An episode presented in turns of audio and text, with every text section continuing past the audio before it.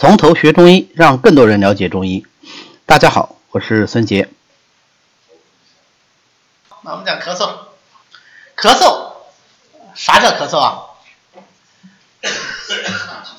哎，表演的非常好啊，这就是咳嗽。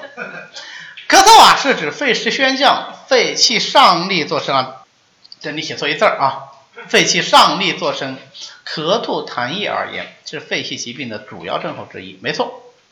我们要说的是有声无痰为咳，有痰无声为嗽啊，所以咳和嗽呢意思是有点不一样的。所以前两天我跟他们另外一个班讲课的时候，特别强调到这一点，就是说中国文字是单字表意的，那是一个字一个意啊，所以如果两个字连在一起变成一个词的时候，它往往不是我们想象的那个意思。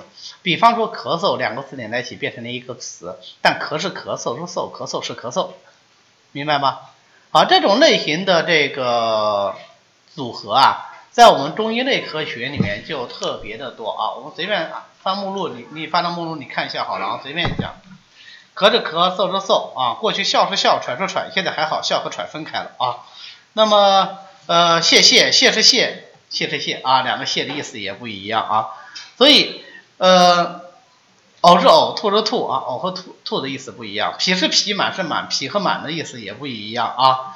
呃，鼓是鼓，胀是胀，鼓和胀的意思也不一样啊。呃，你看这样的例子是不是非常多？龙是龙，闭是闭，龙和闭的意思也不一样啊。肥是肥，胖是胖，肥和胖的意思不一样。消是消，渴是渴，消和渴意思不一样，对吧？你看，都是这样的啊。所以我讲这什么意思呢？就是说。你不理解这一点，你看现在文献一点问题都没有，因为我们已经约定俗成，咳嗽就是这样的一个症状。但是你看古代的文献，就容易出现一些纠结的地方。他有的时候说咳，有的时候说嗽啊，那么它代表的含义是不一样。那咳嗽呢，是很早很早我们就观察到这个病，然后开始有论述。有多早呢？在《黄帝内经》里面就对咳嗽进行了系统性的论述啊，相当系统。因为《黄帝内经》里面有一篇专篇啊，《黄帝内经素问》里面有个专篇就是咳论啊，就专门研究咳啊。但是讲到这，我们又要讲字了。我们现在直接把它简化成了说咳论，但它其实原字不是咳，原字读凯啊，就是凯论啊。它是咳的这半边去掉口，然后在它的右边再加一个欠字啊，就是欠缺的欠啊，这个字读凯，所以读凯论。所以我们说五脏六腑咳，你就读成五脏六腑看，这样。那么他说啊，五气所病，肺为咳，就是说咳嗽首先肯定是病在肺的。那么为什么会产生咳嗽呢？其实五脏六腑皆能令人咳，非独肺也。虽不独于肺，然不离于肺。就是说五脏六腑确实都能让人得咳嗽病，但是最终还是要跟肺发生关系。这也是最后。咳论在快结束的时候，此皆聚于胃而关于肺的道理，而且所有上面讲的这些五脏六腑咳，都是聚于胃而关于肺的，与肺和胃的关系最大。所谓脾胃为生痰之源，而肺为储痰之器啊，所以呃胃不能代谢水液啊生痰，最后就容易困肺而为患。那么为什么五脏六腑都可以令人咳呢？在咳论里也有解释，他说啊，皮毛先受邪气，邪气以从其和也。就是说，我们感受邪气是不是首先感受在皮毛啊？当然，皮毛首先为肺所主啊，所以病在肺，这没问题。但是啊，我们有一个十二皮部的概念，我们还有一个四时的概念。那么，在不同时间感受不同的邪气侵袭在人体的不同部位，就伤到不同的脏腑，这也叫做邪气以从其和也。比方说，当春天感受邪气，就首先伤在哪里啊？就伤到肝，对不对？当夏天所说的感受邪气，那首先就会伤到心。啊，秋天就长夏就伤到脾，秋天伤到肺，冬天伤到肾，以此类推啊，这也叫做邪气以从其和也啊，这是合于时，还有合于部位的呀。比方我们刚才讲的，如果是太阳经受邪，那不就发为太阳病吗？对吧？啊，如果像咽喉、胸部，如果说没有保护好，这里先受邪气，那这里咽喉是为谁所主啊？为脾和肺所主嘛？对不对？那它就容易伤到肺呀。手太阴肺阴起于中焦，下络上肠，环循胃口，上膈主肺络肠，对吧？它肺经从这里出来的，对吧？那你这里没保护啊，是不是容易伤到肺呀？啊，所以。这个也是邪气从气合，这是合气部位啊。总而言之，有五脏六腑先受邪气，然后这些气息再传之于肺而发为咳嗽。好，这里有一点小小的疑问，就是说，到底是一定要传之于肺才能发之于咳嗽，还是不传之于肺，五脏六腑受其邪气就可以咳嗽呢？在《内经》里是稍微有一点点争论的，但是这个争论并不强烈。为什么？只要到了咳，不管怎么说，还是跟肺有关系，只不过是其病之来源。有所不一样而已，这样就有了五脏六腑咳。比方说脾咳之状啊，那就阴阴隐兼备；比方说肝咳之状，就两虚下满。它其实就是相应的这一脏出现了症状，对吧？那比方说大肠咳状，咳而一水；膀胱咳状，咳而一尿，对吧？以此类推。那到了金匮要略呢？哎，它就跳出五脏六腑咳的这个圈子。他立了一个专篇，叫《肺痿肺痈咳嗽上气病脉证病之篇》，而这一篇里面有专门来讨论咳嗽的。当然，咳嗽肯定还是跟肺有关系，但是《伤寒论》里面就提出了引起咳嗽的主要邪气有寒邪，还有痰饮，有寒邪，有热邪，还有痰饮。所以他秘方的麦门冬汤，哎，这是治疗肺虚咳，他提出了虚症的咳嗽。还有小青龙加石膏汤，对吧？那这个呢，它是治痰饮。啊，那这些方子到今天仍然在沿用。实际上，《金匮要略》里面，或者说《伤寒杂病论》里面，能够治咳的方子，何止是这两个方啊，对吧？小令小青龙汤当然也可以止咳，对吧？麻黄附子细辛汤当然也可以。然后还有什么呀？呃，还有我们呃非常熟悉的桂枝加厚朴杏子汤，对吧？那也是可以的啊。所以其实这个方子是非常多的。诸病源和论呢，在五脏六腑科的基础上，把它归纳为十科。十科呢，就是有一些科它采纳的，有一些科不采纳。这个实际上反映了诸病源和论对于咳的一个认识。他还是认为什么？所有的发病，记住啊，所有疾病的发病其实都是什么？正虚就是五脏亏虚，和邪实就是各种邪气。那么它这十咳就是从这两方面来说的。你看它的邪气有风咳，此因于风者；有寒咳，因于寒者，对吧？然后呢，有隐咳、支咳，其实就是隐咳，是支隐作咳，对吧？好，这是邪气。还有呢，还有阴于五脏，就是心肝脾肺肾咳；还有阴于六腑，就是胆咳、厥阴咳啊。厥阴咳的话，呃，咳而以舌本，实际上是手厥阴心包经的咳啊。所以，呃，诸病源候论对于这个咳嗽的认识，就应该说更进一步了。但是啊，他没有明确的提出来，而他讲的正也讲的邪，对不对？分为十种，但没有明确的提出来，呃，外感和内伤这个概念。《景岳全书》第一次明确提出来，辨咳嗽首先要辨外感和内伤。他说，咱咳嗽之药，只为二症。那咳嗽这个病呢，其实就两毛病啊，就两种情况。哪两种情况呢？一曰外感，一曰内伤，而禁之矣。就是你咳嗽就分外感、内伤来治疗就可以了。这个思想一直到今天还在指导我们的临床。我们现在看咳嗽就是分外感咳嗽和内伤咳嗽来进行治疗。那当然，既然是外感，就必然是有邪实，对吧？所以外感者多为邪实啊，就所谓外感之邪多有余。若实中有虚，则以兼补以散之，不是出以散之啊，这字写错了。好，内伤之病多不足，若虚中狭直，亦当兼清以润之。这句话什么意思呢？强调两方面：第一个，外感多实，内伤多虚；第二个，临床见证多半是虚实夹杂，要根据具体的情况来补虚泻实，要攻补兼施啊。那么。到一门法律呢，于家言就本着他一贯以来的思想，他是特别强调造邪的。他认为病机十九条里面没有讲造邪是一个非常大的遗憾啊。我们不能说《内经》有错误是吧？是非常大的遗憾。他就说，你看你们中医就是这种保守，老是不说《内经》有错误，这是一种态度，明白吗？有的时候这个世界上有比对策更重要的东西，什么呢？态度，就是说你不能随便说你爹错了，你可以说你爸爸这事你做的不合适。比如说，老爹，你几岁了，做这种错误的事情，你知不知道？这话不能说，对吧？那么为什么呢？这是反映我们一个道德的观点。人始终是一个社会的人，所以必须首先是一个道德的人。如果这个人不道德，呃，按照我们中国人的观点，那么其他领域的这个贡献相对来说就会显得有限，对吧？呃，打个最简单的比方，我们现在的公务文件一般都喜欢用什么字体印刷？比方这种红头文件，你见过哪个红头文件用楷体印刷的？不会用楷体的，都是用仿宋体，没错吧？有没有公务员？有吧？是不是仿宋体啊？没错吧？那我问你一个问题：仿宋体是谁创的？我们有颜体、有赵体、有刘体，对吧？都用人家的名字来命名。仿宋体是谁创？你知道吗？你不知道吧？哦，再问你一个问题：你看看仿宋体跟哪个书法家的字体最相近？你熟悉的？瘦金体，像不像？像不像？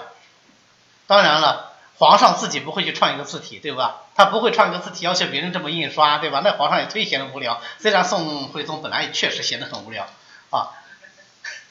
这个字体是秦桧创的，就是杀了岳飞的那仁兄。OK，那为什么大家都不知道呢？他是状元，他的字写的很好，他也很有才能，他创这个字也确实很漂亮，一直沿用至今，而且他给人那种很正式的感觉。这是为什么公文都会用这个字啊？但是耻于提他的名字，所以我们就叫它仿宋体。哈，仿的宋体先出现了宋体啊，然后仿的宋体，人们说叫秦体啊。夏思明说，哎，这秦桧状的，我们应该叫叫秦体，我为他证明啊，这个学术贡献归学术贡献，什么这个政治理念归政治理念，反正岳飞现在也不是民间英呃这个民族英雄了，这话不能说，对不对？为什么？就是这个道理啊，所以。不要觉得是我们保守，而是我们有态度。其实历代先哲都在对《内经》的内容有所增删。比方说刚才讲的那个陶元芳的石壳，他是不是已经对《内经》的五脏六腑科进行了改进？但他有没有一出来第一句话就说《内经》错了？他不会说，啊，不会说，明白吗？你做你的事儿，不是要贬低人家才能抬高自己，你该做啥事就做啥事儿啊。好吧，这个就是我们学中医要注意的问题，因为我们老是 觉得很困扰，说我们是不是很保守啊？或者是我们是不是就在学几千年前的东西啊？不是的啊，学古人的东西是为了更好的用于今人啊，是这样。但是你别说人家错，明白吗？人家那会儿用的挺好的，是吧？啊，就是这样子啊。好，那么所以呢，他就提出了造这个概念啊，他就提出造这个概念。专门提出燥咳的特点是什么呢？燥咳的特点是痰黏有血腥味啊。它的原文是伤燥之咳，痰黏气腻，血腥。为什么有血腥味啊？因为燥邪能够损伤脉络，燥从火化啊，它它会损伤脉络，这就涉及到燥邪本身的特点。我们在讲这个燥邪的这边特点时候有讲过，燥邪是阴邪还是阳邪？燥邪是阴邪，但它其本为阴，其用为阳。啊，所以它外在表现往往是这样啊，所以它会灼伤脉络啊，所以它是痰黏血腥啊，有血腥气，这个叫做燥咳。那么用清金润燥的方子，清金润燥汤啊，啊，这个清燥救肺汤啦，天门冬汤啦，啊，等等等等，就都可以。咳嗽的病因病机是什么呢？讲到这里，我们看到先贤诸一家的论述，我们大概也就知道。呃，对于咳嗽来说，无非是或者外感于六淫之邪，邪气侵袭肺系，或者是内伤于脏腑，脏腑功能失调而内干于肺，最后导致什么结果啊？肺气上逆就会咳嗽啊。所以咳嗽的基本病机非常简单，就是肺上逆啊。那么任何原因引起的肺气上逆，都有可能会出现咳嗽，请注意有措辞啊。是都有可能会出现咳嗽，是不是一定啊？不一定啊，肺气上逆可以发为咳，还可以发为喘啊，还可以发为喘，不一样的。那么我们具体来看一下，首先，外感六淫之邪引起咳嗽，哪些外感六淫之邪会引起咳嗽啊？或者我换一个说法，哪些外感六淫之邪不能够引起咳嗽啊？有没有这样的六淫啊？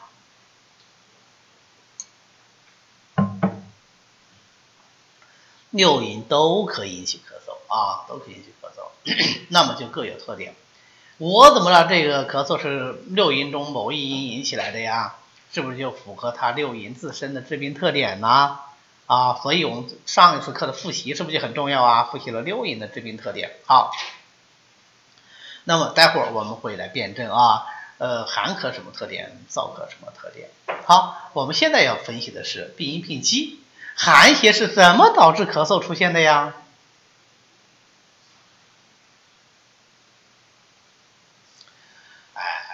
寒邪，寒邪宿于肺表，肺气不得伸展，所以湿于宣降，最后就肺气上逆而为咳嗽，对吧？那么同样的方法，我们也就知道其他的六淫是如何引起咳咳嗽的，对吧？由表入里，克于肺系，影响宣降而为咳嗽，对吧？那么呃，在这个影响宣降的区别在哪里呢？影响宣降的方法过程是不一样的。寒性是因其收引，风性呢是因其开泄，是吧？因其清阳。那么燥邪呢？哎，对，使其经伤而不养，对吧？那么火邪呢？火邪是灼伤肺络，引动气机，因为火性本身是蒸腾向上的，对吧？湿邪呢？湿邪是困阻胸中阳气。对吧？好，不就结了吗？就这些东西了啊。那么有人说暑邪，暑邪，暑邪怎么回事？暑邪一样啊，暑邪直重于肺呀，对吧？嗯，好，那么内伤呢？内伤除了本身它的阴阳气血不足之外，还涉及到病理产物。内伤的痰气火燥也会引起病人的咳嗽。那么什么情况下会生痰呢？或者是这个人本身的肺脾肾功能失常，不能运化水液，水停为痰；或者是这个人怎么样，饮食不慎，吃的东西容易生痰，肥甘厚味，或者干脆就是一些生痰之品，比如说海鲜啊。所以我一直很好奇，宁波人吃海鲜会不会起痰？因为北方人吃它吃海鲜肯定起痰，宁波人吃海鲜是不会起痰的，是吧？恐怕也会吧，可能没有北方人那么厉害。具体表现在，你感冒了，如果之前对，哎，就是具体感问你在疾病的时候你来研究啊，因为你以海鲜为食的时候，你平时肯定应该不至于，对啊，平时肯定不至于。所以有人经常问我说，医生，我病了以后能不能吃海鲜？我说，如果不能吃海鲜了，舟山人不都饿死了？现在还好啊，现在因为有其他东西吃，是吧？那在过去的时候是以海鲜为主要的一个饮食来源的，对吧？那当然可能不见得鲜的，也可能是干鲜，对吧？也可能是咸鱼，那总之都是海里的呀，对吧？所以这个东西能吃不能吃取决于什么？还取决于地域，对吧？就像有人问，他说医生我能不能吃辣？我从小就吃辣，我湖南人，我说你在湖南可以吃辣。但是你到杭州你就不许吃辣，就这么简单。为什么？地域变了，地气不一样，对吧？啊，地气不一样啊，你不能说你在东北时候天天都吃那个什么烧烤啊，天天吃什么父啊父子烧烧烧烧狗肉，这个是蒙古啊，天天吃这种，你到你到你到杭州还吃这吃这些东西啊？不行的啊，你吃不消的啊，地气不一样。啊，地气不一样，所以我就一直很好奇，宁波人吃海鲜到底是什么感觉？没感觉是吧？有感觉，好吃的感觉。啊，但是啊，但是有一条，过犹不及。啊，过犹不及。好，那么这是痰，那么气呢？气多半由肝郁所致啊。那么气机郁结，则容易或者是郁而化火，或者是利而。向上啊，那么就气火上腾，这个是气火啊，气火也会导致咳。那如果我们用五行解释，就是什么？就是肝、木、恶肺经，对吧？我们叫木火行经啊，木火行经不叫反经啊，木火行经啊，这是气火为病。还有呢，就是内生的燥邪。如果是阴经的亏虚，就会内生诸燥。那么这个燥气本来是肺经的主气，对吧？肺经就是燥啊，是不是？啊，所以它首先就容易伤肺啊，这是内燥伤肺，都会导致咳嗽。那么分别就什么？表现为痰浊咳嗽、气火咳嗽和燥咳。总之，不管什么原因，最终都是肺气上逆就为咳嗽。那么诊断依据呢也好简单，咳嗽咳痰就可以了啊。所以我有时候觉得学中医太简单了。你说我诊断你一个咳嗽还需要学习吗？不需要学习呢，咳嗽我就诊断是咳嗽，对吧？至于说，哎，这是什么原因引起的咳嗽？这是我们要研究的重点，对吧？啊，你是个痰浊咳嗽，是一个内伤咳嗽，还是一个外感咳嗽？所以我们辨咳嗽，首先是分其内伤和外感。那我们怎么去辨别它的内伤和外感呢？我们怎么去辨别是什么原因引起的咳嗽呢？啊，我们主要从两个方面来鉴别啊，就从主症的角度上讲，我们主要从两个方面开始鉴别。哎，所以真的有传染，哎，讲咳嗽大家都开始咳嗽了。我在想，下次再讲头痛怎么办？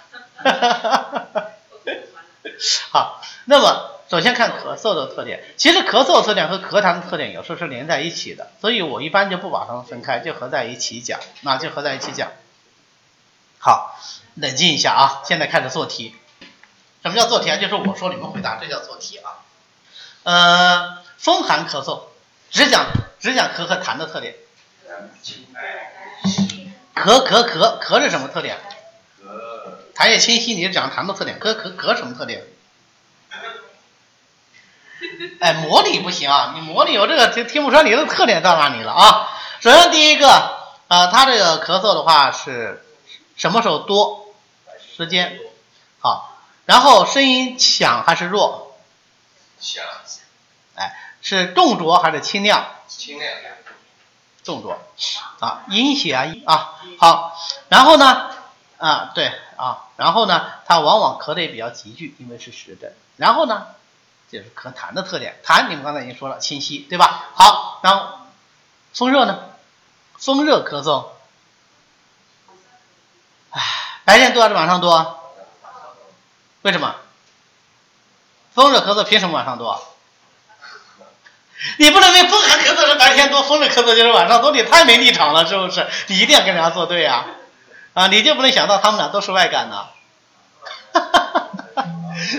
不能望文生义的呀！你看病怎么能这么看？不能这么看，的，害人了啊！啊，白天多，咳声是重浊还是有力还是无力？首先，有力。哎，咳声是有力的啊，声音也是重浊的，实邪啊，实邪啊，也是重的啊，声音比较重的。嗯，好，那么咳痰呢？咳痰黄，对吧？呃，然后呢，不容易被卡住，为什么呀？因为痰黏，为什么痰黏啊？因为有热，对吧？好，那么风燥咳嗽呢？哎，风燥咳嗽是呃咳声黏黏，但是是干咳，然后咳出来或者是没有痰，或者是痰少而连难以卡出，或者是喉间带有血腥味。刚刚不是雨下说了吗？雨下也说有血腥味是它的这个燥咳的特点嘛，对不对？啊，好，有时候是咽痒作咳啊。外感有风的时候，风寒、风热、风痰，风就是痒啊，所以它都会有咽痒作咳啊。所以很多时候特别好玩哈，我们刚开始学医的时候，呃，就回去现呢说啊，咱们这这这学期我又学了很多东西是吧？然后有同学就问呢，他说，那我最近正好咳嗽了，你给我看看呗。那哪会看呢，对吧？那我要问呢，对不对？那书上讲了，你又有。呃，有恶寒、发热、咳嗽、咳痰，然后有周身的不适，然后咳痰还会有胸闷、胸痛，对吧？咳出来痰还有各种 N 种性状，结果人家说我就是喉咙痒，痒了一想咳，咳一声就好了。这时候怎么办？你说一定是风燥吗？不是啦，只要是有风，它都是咽痒作咳了，明白吗？这就典型的是外感风邪，邪气已去而未尽，正气未大衰。就是这样的一个状态，用止嗽散就可以了，明白吗？啊，所以有时候辩证，你别把它想那么复杂，你晓得吗？我们讲症状，我考试的时候我问你，风寒咳嗽，你给我说一个症状，我一定判你不及格。对不对？你明显没有说完整嘛。但是你在临床上，它可能就一个症状，能理解吗？能理解吗？就是说，临床上你要根据这个症状，你要分析它的前因后果，才能判断出它是怎么回事儿。对不对？那同样是咽痒作咳，因为是我的同学啊，那个时候大家都年轻呢，就二十岁出头啊，对不对？他体质一定是壮实的，对不对？他既然咳嗽，没事不会咳嗽，他也不是有咳嗽的宿疾，又不是痨病，对不对？所以他一定是近期我感冒，没错吧？这些都是可以分析出来的。那同样是咽痒作咳，如果是八岁老爷爷咽痒作咳，那就可能不是单纯的伤于风，而可能是阴虚，对不对？哪怕是燥咳，也可，哪怕是也是干咳，也可能是就可能是阴虚，可能性大。对不对？或者是受风燥的可能性大，而不是说单纯的正正虚邪练，不叫正虚邪练，就是邪气流连的这种可能性就比较小，对不对？那你就看具体情况。你说起来吃的也有蛮多症状，对吧？它的主症就有一个啊，所以这个是我们学鉴别时候要注意的一点。OK，那么呃前面讲的风寒、风热、风燥，这都是外感的，对吧？好，我们再来再来内伤的痰浊咳嗽。痰浊阻肺，咳嗽，别看书啊！天，你看书你这这不我来给你念，不是比比你自己看书效果好？不要看书，不要看书，自己想。前面我们总论你学的东西不是白学的。今天上午刚刚讲过的痰浊阻肺的特点，就在两个小时以前。痰浊阻肺，咳嗽一定是怎么样？咳嗽一定有痰声。首先第一个，第二个是久咳还是新咳？一定的久咳，或者这个人素有痰疾，对不对？那么他暴咳他也会有痰，对不对？然后咳嗽喉咙里面一定有痰声，对不对？然后这痰一定容易咳出来，痰比较多嘛，对不对？然后咳出来这个痰什么样子的？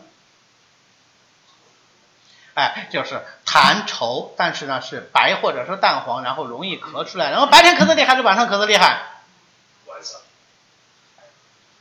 晚上咳嗽厉害，或者早上起来时候咳嗽厉害。为什么早上起来咳嗽厉害啊？你睡了一晚上嘛，这痰都留着，你还不赶紧咳出来，对吧？咳出来不就爽了吗？所以这样的人什么？他是实邪作咳，所以他痰出气爽，他就咳咳咳咳咳咳，痰咳出来就爽了，对不对？人就舒服了。然后呢，过会儿这个生生痰的问题解决没有啊？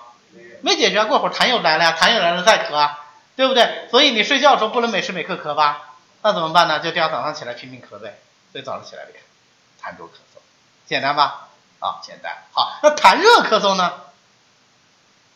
首先，痰热咳嗽也是痰浊咳嗽嘛，无非是痰浊化热了嘛，对不对？所以有上述之症之外，还有热症。什么热症呢？表现在咳嗽上来说，热实热，对不对？痰热是不是实热啊？所以它咳嗽有声之外，它叫什么？声音很响亮，气息很粗壮，对不对？然后呢，口渴。啊，都是热症啊，周边热症都不谈了，就讲咳嗽吧。好，那么它咳出来痰是什么颜色？哎，痰就是黄色，黄稠。这时候容不容易咳出来？不容易咳出来，有热，它的尖叶就更黏黏了，就扒到里头了，黏在里头咳不出来，对不对？但是不管你咳不咳得出来，只要你咳出来了，都爽了，就轻松一些，对吧？好，这是痰热咳嗽。好，那如果说气火咳嗽呢？啊，我换一种说法，呃，木火行金的咳嗽，肝郁化火的咳嗽，咳声就是呛咳连连，不咳则已，一咳惊人，是吧？废掉咳出来，咳咳咳咳咳咳，啊，好了，可以歇一阵，对吧？这是什么？这是风的特点，对不对？风性主动，风性善行而数变，变动不居，这是吧？啊，这是风的特点，往往是以咽痒而开始，以呛咳而结束。对吧？那么这种咳嗽它痰多不多啊？痰当然是不多的，是吧？呃，有少许的痰，容不容易咳出来啊？可能不容易咳出来，甚至喉中也会带血腥味。为什么？有火啊，对不对？啊，OK，好，这是气火咳嗽。哪有什么咳嗽啊？还有阴虚咳嗽，内燥阴虚内燥的咳嗽。那么阴虚内燥的咳嗽，什么时候咳得厉害啊？天热的时候咳得厉害啊，天热的时候咳得厉害，为什么？对呀，对吧？啊，不是晚上咳得厉害啊。那么劳累时候咳得厉害，对吧？咳嗽时候是干咳为主，是吧？痰少或者是无痰，或者是痰少而黏，对吧？也可能夹于血腥味，对吧？那如果是虚寒寒饮的咳嗽呢？寒饮咳嗽是什么？什么时候咳得厉害？当然是晚上咳的厉害，寒嘛，以为阴嘛，对不对？所以那种半夜里咳咳咳的那种老爷爷，多半都是寒饮咳嗽了，对不对？啊，半夜三更咳到睡不着觉，对不对？那么这种咳嗽，因为它有水饮，水饮如果你躺上去，是不是水饮压迫肺会更厉害？对不对？所以他就咳不能卧，对不对？或者卧则甚，对不对？那他咳嗽出来的这个痰是什么样子的？啊，他的痰液就是清晰如水，是不是？甚至什么？甚至是冰冷的，对吧？好，OK，这是寒饮的咳嗽。好，常见的咳嗽不就这些吗？我们已经说了好多好多种咳嗽了，你还记得这些咳嗽吗？应该记得，因为都是你们自己说出来的，对吧？好，那么这是变咳嗽，还要变什么？还要变咳嗽与咳喘，或者说变咳嗽与喘之间的区别。咳嗽大家都知道，就是咳力作声，对吧？但是喘呢，喘未必有声，喘主要是强调的是呼吸困难、张口抬肩啊。所以咳甚可以有喘，喘也可以兼咳，但是咳和喘是不一样的啊。重点在于一个是咳上气有声，一个是在于呼吸困难啊。这是他们主要的症状特点。当然，他们的基本病机都是类似的，他们的基本病机都是肺气上逆啊，基本病机是类似，或者说就是一样的啊。好，这个内容我们都已经讲完了，我们就不讲了啊。